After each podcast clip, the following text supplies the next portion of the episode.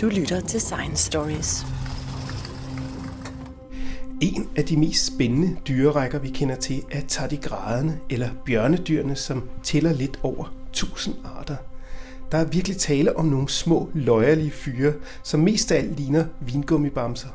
Og jeg har fået Nadja Møbjerg fra Biologisk Institut på Københavns Universitet til at fortælle om bjørnedyrene.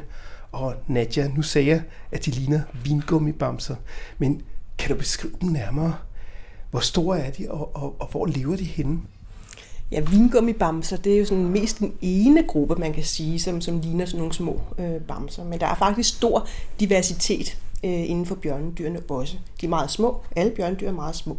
De er under en millimeter oftest. De største af dem er måske 1,2 mm, men ellers er vi nede under øh, 1 mm.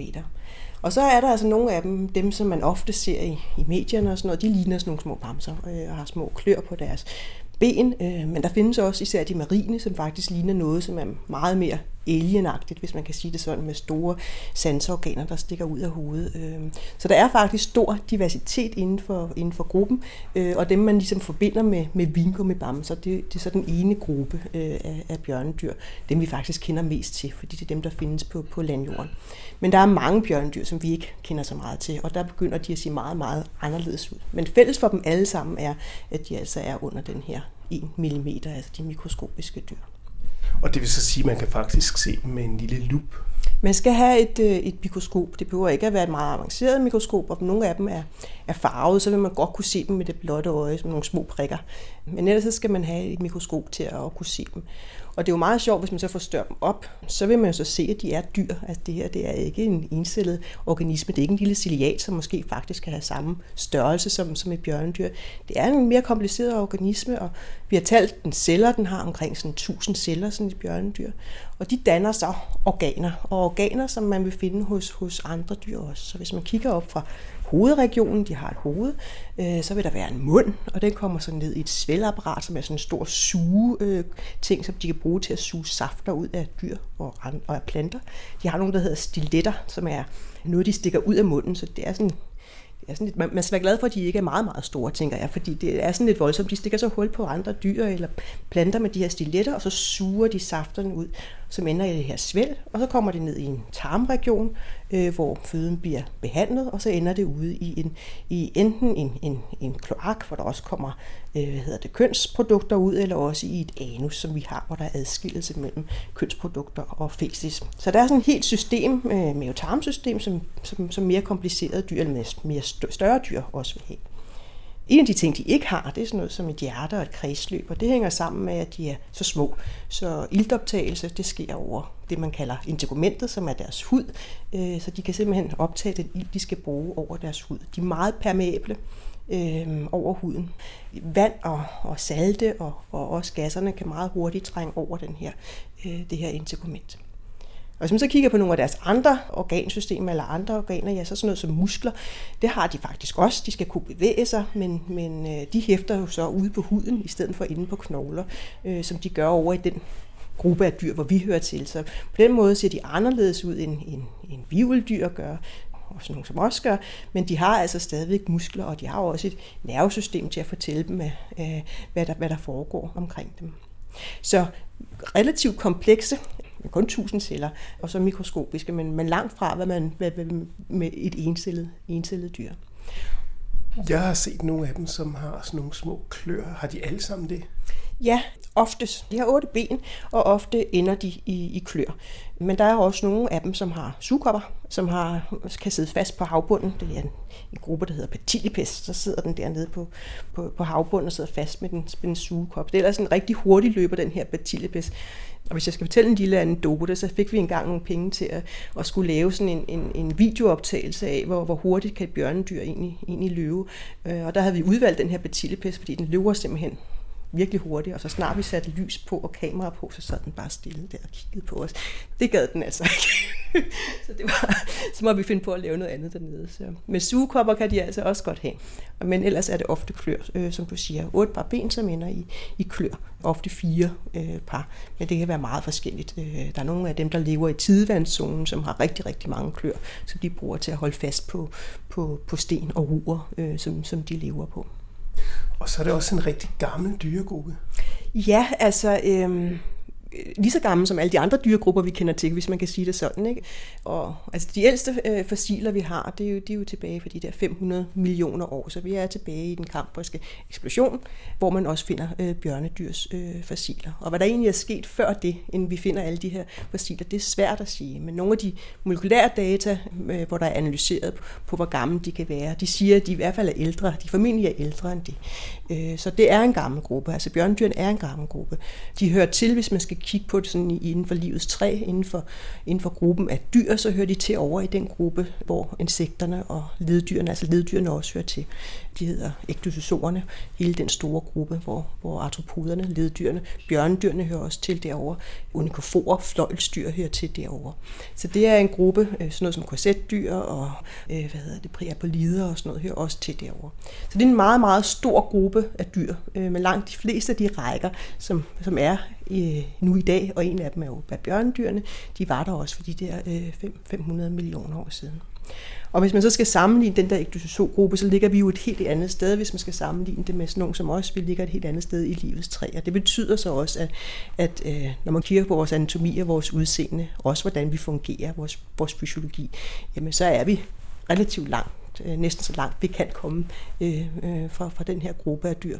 Og hvis man skal se på nogle af de der nu starter du med det der med, med vingummibamsen. Hvis man skal se på nogle af de der lidt mere alienagtige bjørnedyr, jamen så ligner de mere en insekt for eksempel. Så har de lange sansorganer, der stikker ud. Og kan også have alle mulige andre vedhæng på sig, som ser helt anderledes ud end, end de her vingummibamse-agtige nogle. Men altså tilbage til de der i hvert fald 500 millioner år, der har man fossiler fra, fra Årsten. Øh, Årsten fossiler fra, fra Sibirien øh, er de her fra bjørnedyrsfossilerne. Men det de for alvor er kendte for, det er, at de kan tåle udtørring, og de kan tåle, at man fryser dem ned. Ja. Altså det, der jo er sjovt, det er, at der lige pludselig er en dyregruppe, hvor mange arter Altså, det er sådan en, et grundlæggende fællestræk for mange arterne, at de faktisk kan overleve noget helt, helt ekstremt i forhold til, hvad man ellers vil, vil se dyr her på jorden, og liv i det hele taget, hvad det egentlig kan, hvad det egentlig kan klare. Og nu siger du det der med udtørring. Ja, de kan tåle at blive udtørret. Øhm, og man skal jo se det i den sammenhæng, at bjørnedyrene sådan set er akvatiske. Det vil sige, at de har behov for at have vand omkring sig, hvis de skal være aktive. Øh, når de skal løbe rundt og spise deres mad, og, og når de skal reproducere sig, jamen så skal de have et, et, øh, et lag vand omkring sig. Og det vil sige, de små habitater, de lever i, det kan fx være i en mospude herude på en af træerne i parken, det kan være i vores tagrende, der vil de være aktive, når de har det her vand omkring sig. Når vandet så tørrer ud, og det gør de jo i vores tagrende eller i den her mos, mosprøve, jamen så har de faktisk tilpasset sig på den måde, at de kan tåle at miste alt vandet. Og det, der så bliver sjovt, det er, at de kan ikke bare tåle at, at miste en stor del af vandet, de kan simpelthen tåle at miste alt. Øh, og det er ligesom, de har fået en, en ekstra evne, end hvad de egentlig normalt vil blive udsat for her i naturen. Så, så når, når man kan udtørre som et bjørnedyr, jamen, så kan man tåle at, at, kan man tåle vækum.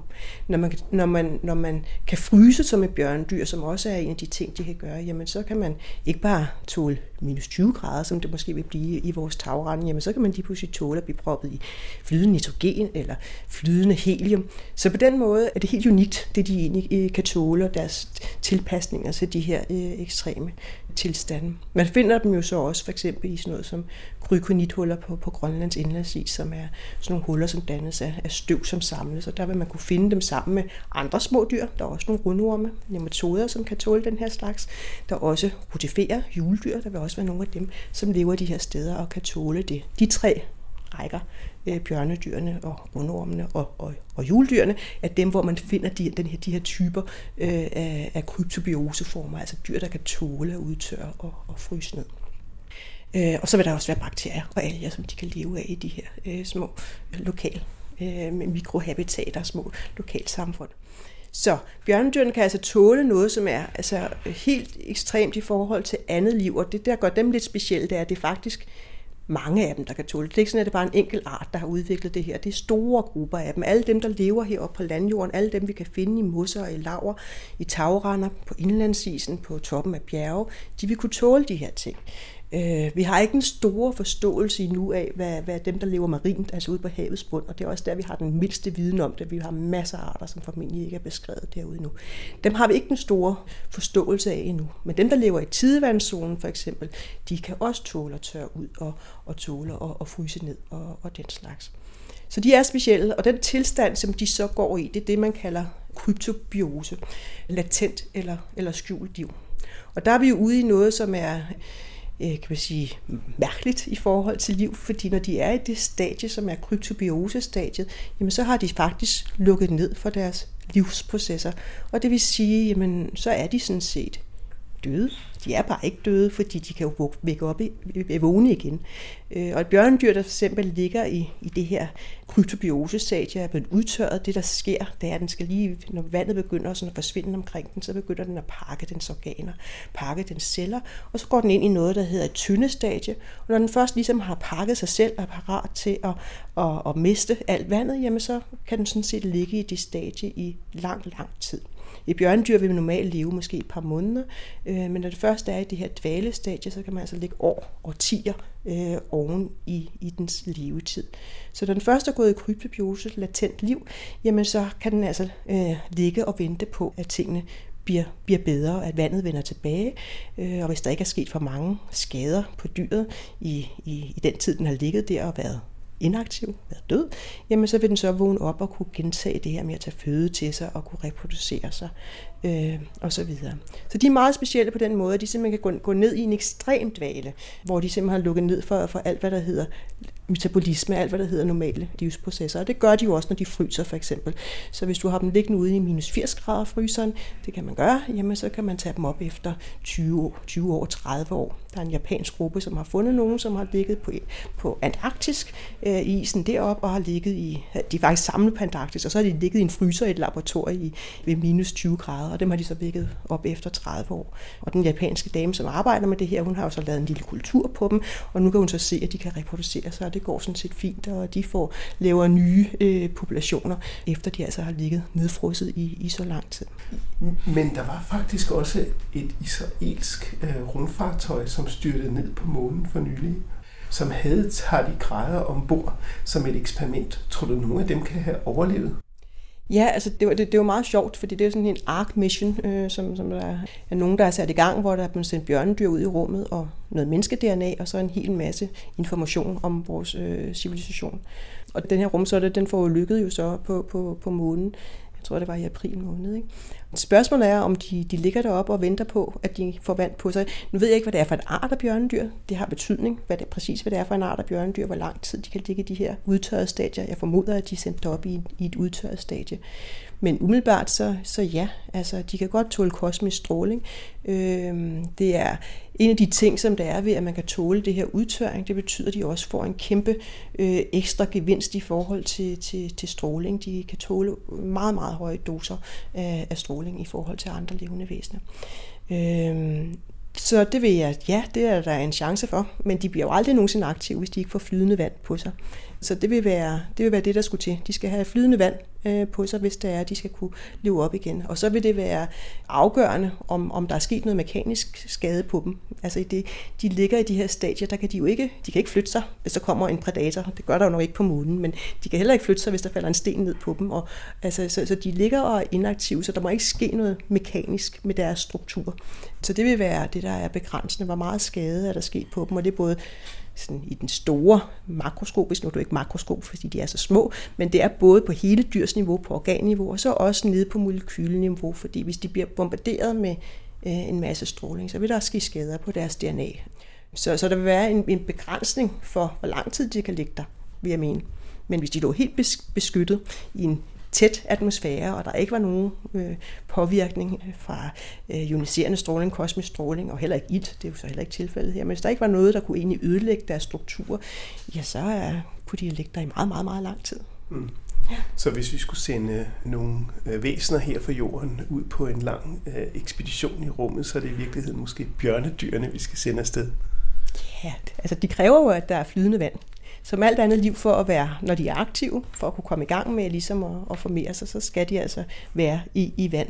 Men ja, altså de har jo været sendt ud i rummet. Altså de har været sendt ud i rummet, og der ligger også studier på, øh, øh, hvordan de klarer sig efterfølgende. Øh, der er specielt en art, en der hedder Melanesium tardigradum, som er sådan en, faktisk en rovtardigrad, som findes mange steder øh, i mosser her på, på hustage og, og, og andre steder. Og den er meget, meget standhaftig og har øh, fint kunne overleve det her, og også kunne få levedygtigt afkom, efter den kom tilbage.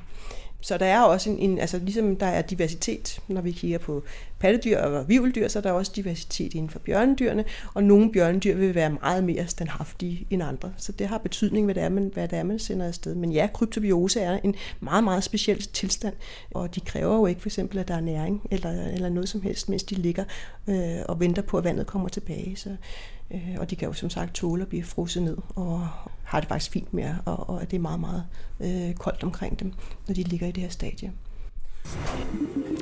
Du lytter til Science Stories. Men jeg tænker på, når de nu er så specielle og har de her meget specielle egenskaber, er der nogle af de proteiner eller stoffer, som de øh, producerer, som man kan bruge medicinsk, eller som man kan øh, bruge til, at mennesker måske kan blive bedre til at overleve ekstreme tilstande? Jamen det er jo ikke, altså, selvfølgelig et helt åbenlyst og, og, og, og, og godt spørgsmål, og, og vi ved ikke særlig meget, men, men der er begyndt at komme noget, noget, noget forskning, som tyder på, at de har nogle proteiner, som er unikke for dem, øh, og som kan være med til at beskytte, shielde, simpelthen beskytte andre makromolekyler for, for stråling og for skader, som, som følger, når der er vandet forsvinder øh, fra cellerne. Og det er jo klart en bedre molekylær forståelse af, hvad der egentlig er, der gør, at de kan stabiliseres i de her små krystaller, som de faktisk er, når alt vandet er, er, er forsvundet fra dem. En bedre forståelse af det kan der potentielt bruges inden for, for medicinen. Det kan det da, den medicinske forskning. Øh, men vi er ikke langt endnu. Øh, men der er begyndende øh, studier, som viser, at der er nogle af de her proteiner, som kan være med til at beskytte for eksempel mod øh, radioaktiv stråling, at de kan være med til at beskytte mod øh, frie radikaler, som kan angribe for eksempel DNA. Og så vidt vides, er de, er de unikke for, for en gruppe faktisk af, af, af bjørnedyrene. Så det vil der ske. Min bud er, at der vil ske meget mere forskning inden for det felt i, i de kommende årtier. Der ligger der helt klart potentiale i forhold til, til at, at, at kunne udnytte det til at beskytte væv, for eksempel organer hos, hos, hos mennesker. Leder man efter dem direkte på radioaktive steder, eller steder, hvor der er helt ekstrem øh, forhold? Jeg ved ikke, om der er nogen, der specifikt leder efter dem, men, men, men ja, de er fundet i øh, radioaktive øh, kilder for eksempel. Det er de. Og der har faktisk været en helt en enkelt lille gruppe af, af bjørnedyr, som ikke har været genfundet, som faktisk var beskrevet præcis for en radioaktiv kilde i, i, i, i Japan i 30'erne, som man ikke har genfundet igen. Men, men ja, de lever der, og, og, og der er også forskning. Der har ikke været sådan meget fokuseret forskning på at finde ud af præcis, hvad det er for nogen, øh, der lever de der radioaktive kilder. Men der er lavet faktisk en hel del forskning efterhånden på, øh, på forskellige bestrålinger. Hvad kan de tåle af, af UV-stråling? Hvad kan de tåle af større partikelstråling osv.? Øhm, og der taler vi altså om tusind gange, øh, hvad, hvad sådan nogle som os for eksempel kan tåle, før de overhovedet begynder at, at reagere på det. Øh, så vi er oppe i kilograys, øh, øh, som de faktisk kan tåle af, af radioaktiv stråling. Men jeg tænker på, at det er jo helt eventyrligt, at det her dyr kan så mange ting og kan klare sig i så øh, ekstreme forhold er de bygget op på en helt anderledes måde end alle mulige andre dyr? Er de fuldstændig forskellige øh, sådan på mikroniveau mm. end, øh, end alle de andre dyr, siden de kan alt det her? Ja, men du, nu vender vi så lidt tilbage til udgangspunktet, hvor jeg beskrev, hvordan de så ud. De har jo sådan set organer og så videre, som alle andre dyr har. Øh, og kigger man ned på det cellulære niveau, på enkeltcellerne, og kigger man ind, hvad det er for nogle membranproteiner, de har i deres cellemembraner, øh, som kan tillade vand at komme igennem, kan tillade salte at komme igennem, jamen så vil det minde meget om, hvad det er i andre dyr. Det, der gør forskellen her måske, øh, det er i virkeligheden, at de er meget, meget små. Det er en, en, en ting, som er, er, er meget anderledes. Vi er altså i en dyrerække, som er mikroskopisk, øh, så det kan have en betydning for, hvor let det er at, at pakke celler og organer og modstå det her med at miste øh, vandet.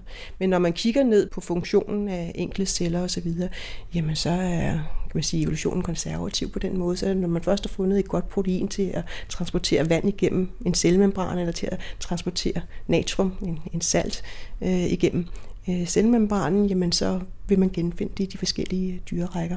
Det tætteste, vi kommer på noget, der er unikt, det var de her tardigrades specifikke proteiner, som er sådan nogle uordnede øh, proteiner, som, som ser ud til at være ret specifikke for den her gruppe af det, man kalder øvtardigrader. Øh, så, så, så der kunne godt være noget, der var anderledes, og måske ligger en del af forklaringen der, eller også ved vi bare ikke nok om de her proteiner hos de andre dyr og hos os selv endnu, til at kunne sige så meget om, om, om de virkelig er helt unikke for, for, for, for bjørnedyrene.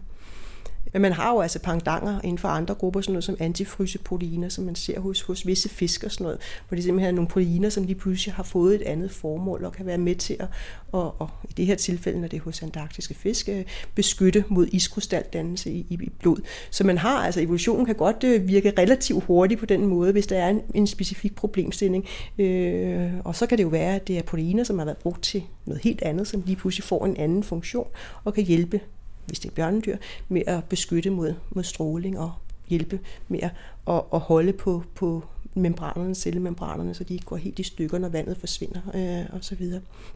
Så egentlig så ser de ud som mange andre dyr, men det kan godt være, at der er på det molekylære plan, at vi finder ud af, at der er noget, som er helt, helt specielt. Men hvis man kigger på den enkelte celle, jamen så er det en eukaryot celle, som de andre dyr også har, øh, med kerne og med mitokondrier og, og øh, med en cellemembran, som, som bestemmer, hvad der er kommet ind i, ind i cellen, øh, og hvor der ligger nogle proteiner, som afgør, hvad der er, der skal over den her membran. Øh, og som sagt også på det lidt mere, når vi kommer ud i organerne, jamen så vil det også være meget lige, hvad man finder hos et, et insekt for eksempel, altså med øh, tarmsystemet, øh, hvordan øh, nervesystemet, muskulaturen osv. Er, er opbygget. Der minder det meget om det, man ser over hos leddyrene.